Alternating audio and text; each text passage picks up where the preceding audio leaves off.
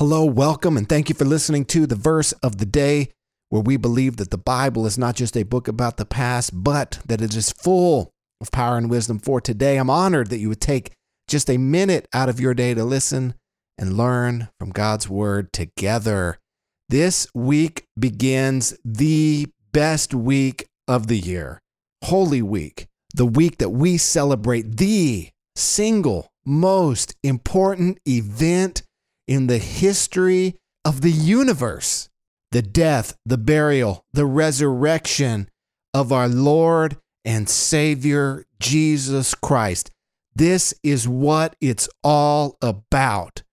Jesus Christ, risen from the dead, the one thing that changes everything, that everything that has been broken will be fixed and restored and redeemed and resurrected because of what Jesus did for us on the cross and how he rose again to new life on that third day. And because we're getting into Holy Week, what I thought we would do this week is push pause on some of the verse submissions that I've received. I've got some really great ones lined up and ready to go, but I want to push pause on those so that we can this week look at different events that happened in Jesus' life as he headed towards the cross. As we look at the accounts of the last week of Jesus' life in the Gospels, what we find is that there is important events that happen leading up to Good Friday. And so what we're going to do is each day this week we're going to take a minute and look at one of these important and pivotal moments from the last week of Jesus' life preparing ourselves and preparing our hearts to remember the Lord's death on Friday and to celebrate his resurrection on Sunday. So today we're going to look at Jesus entering into Jerusalem. Now I know it's Monday and Palm Sunday was yesterday. However, I want to start here because this really is where Holy Week begins. So in Matthew chapter 21, Jesus sends his disciples to go and to get a donkey for him, for him to ride into Jerusalem seated on a donkey in fulfillment of Zechariah 9 9, which was a prophecy that said, Behold, your king is coming to you, humble and mounted on a donkey. Then in verse 8 of Matthew 21, it says that most of the crowd spread their cloaks on the road and others cut branches from the trees and spread them on the road. And the crowds that went before him that followed him were shouting, Hosanna to the Son of David! Blessed is he who comes in the name of the Lord! Hosanna in the highest! And when he entered into Jerusalem, the whole city was stirred up, saying, Who is this? And the crowds said, This is the prophet Jesus from Nazareth of Galilee.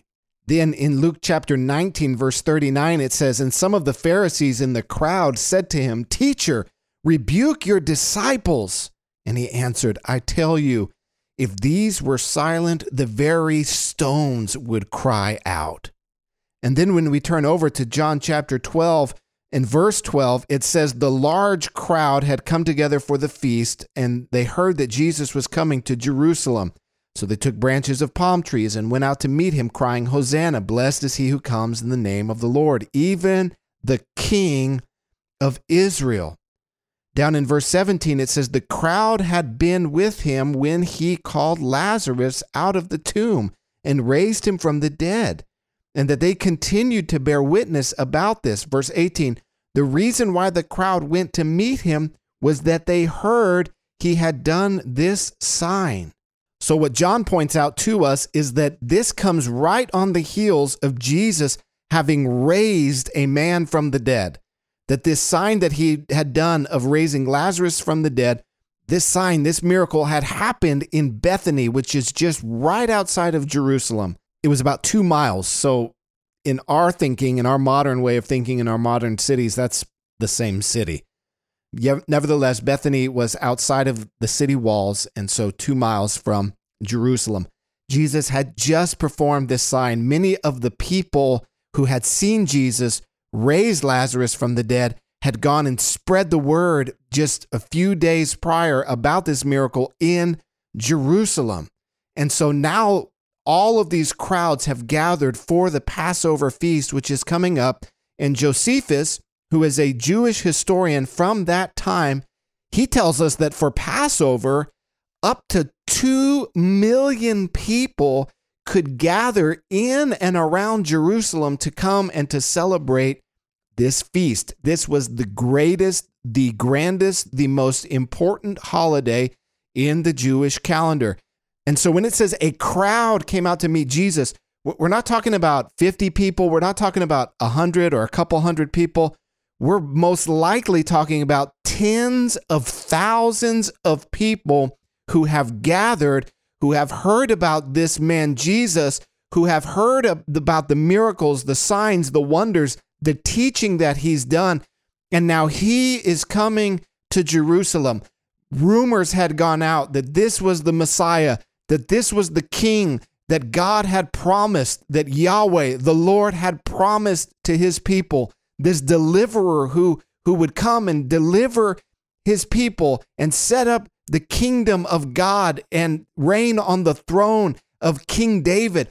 All of the promises that had pointed towards the Messiah. Jesus is the Messiah and he is coming. And the people are so excited.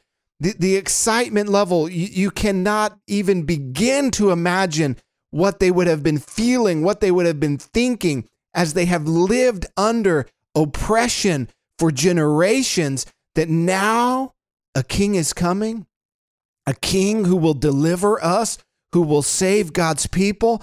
And so, as Jesus enters into the city, the shouts go up, the shouts of praise, Hosanna, which means save us now. They're shouting, Save us, save us, save us. They say, Blessed is he who comes in the name of the Lord. That's not just the, the title, Lord, it's the personal name of God, Yahweh or Jehovah. They said he is coming to fulfill all of the promises that God has promised to his people throughout the centuries. Yet, Jesus does not come into the city riding on a horse. Jesus doesn't come into the city riding on a stallion. He comes into the city riding on a donkey. You see, a king who was coming to conquer a city, he always comes riding on a horse. But Jesus is not coming to overthrow Rome. He's not coming to overthrow the religious establishment. He's not coming as a political leader. He's coming as the Lamb of God. He's coming in peace not to do war with the Romans, but to do war with the devil. And he's coming in peace to bring us peace.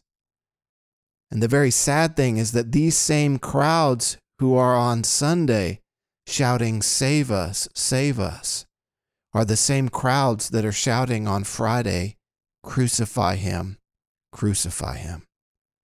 You see, these people wanted a military leader. These people wanted someone to fix their political problems, but that's not why Jesus came. Jesus came not to defeat Rome, but to defeat sin and Satan and death. And so Jesus does not come riding on a horse, he comes riding on a donkey, fulfilling this promise that God had made. Your king is coming riding on a donkey. It's a very sad thing that the crowds turned on Jesus so quickly, yet, as we look, we see that actually they were just fulfilling the plan of God. That this was the plan of God, that this is what God had predestined to take place to purchase salvation for you and for me. Now, there's coming a day in the future where Jesus will once again enter into Jerusalem. But this time, this next time, He's not coming riding on a donkey. We read about it in Revelation chapter 19, verse 11. The Apostle John, in the vision he sees, he says, I saw heaven opened, and behold, a white horse. The one sitting on it is called faithful and true. In righteousness, he judges and makes war. His eyes are like a flame of fire, and on his head are many crowns. And he has a name written that no one knows but himself.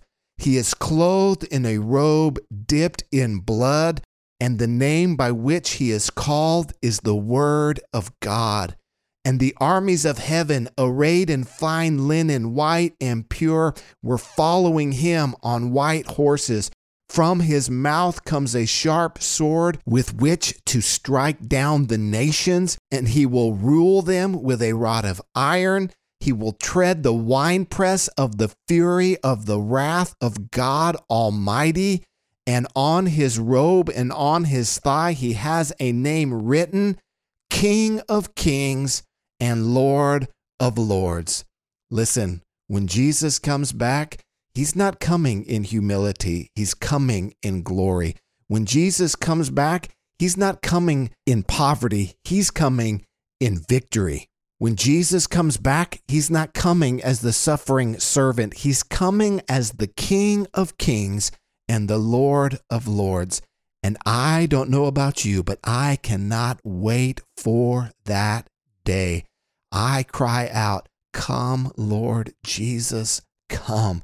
I cannot wait for the day when the sky splits open and Jesus comes riding on a white horse. Dear friends, that's what we have to look forward to. Our King who conquered death, Satan, and sin, who is returning and returning soon. Listen, I hope you're ready. I hope you're ready. I hope you're looking forward to that day. I hope that that idea of that day doesn't put fear in your heart, but joy. But if you're sitting there and you think, oh my goodness, I, I don't know if I'm ready, get ready. Today is the day of salvation. Give your life to Jesus Christ. Turn from your sin and trust in Him because when the sky splits open and He returns, it will be too late. Today is the day that you get right with God okay, I've done enough preaching today. We're going to jump back in to the last week of Jesus' life tomorrow. I hope you're looking forward to it. I can't wait. We'll see you then.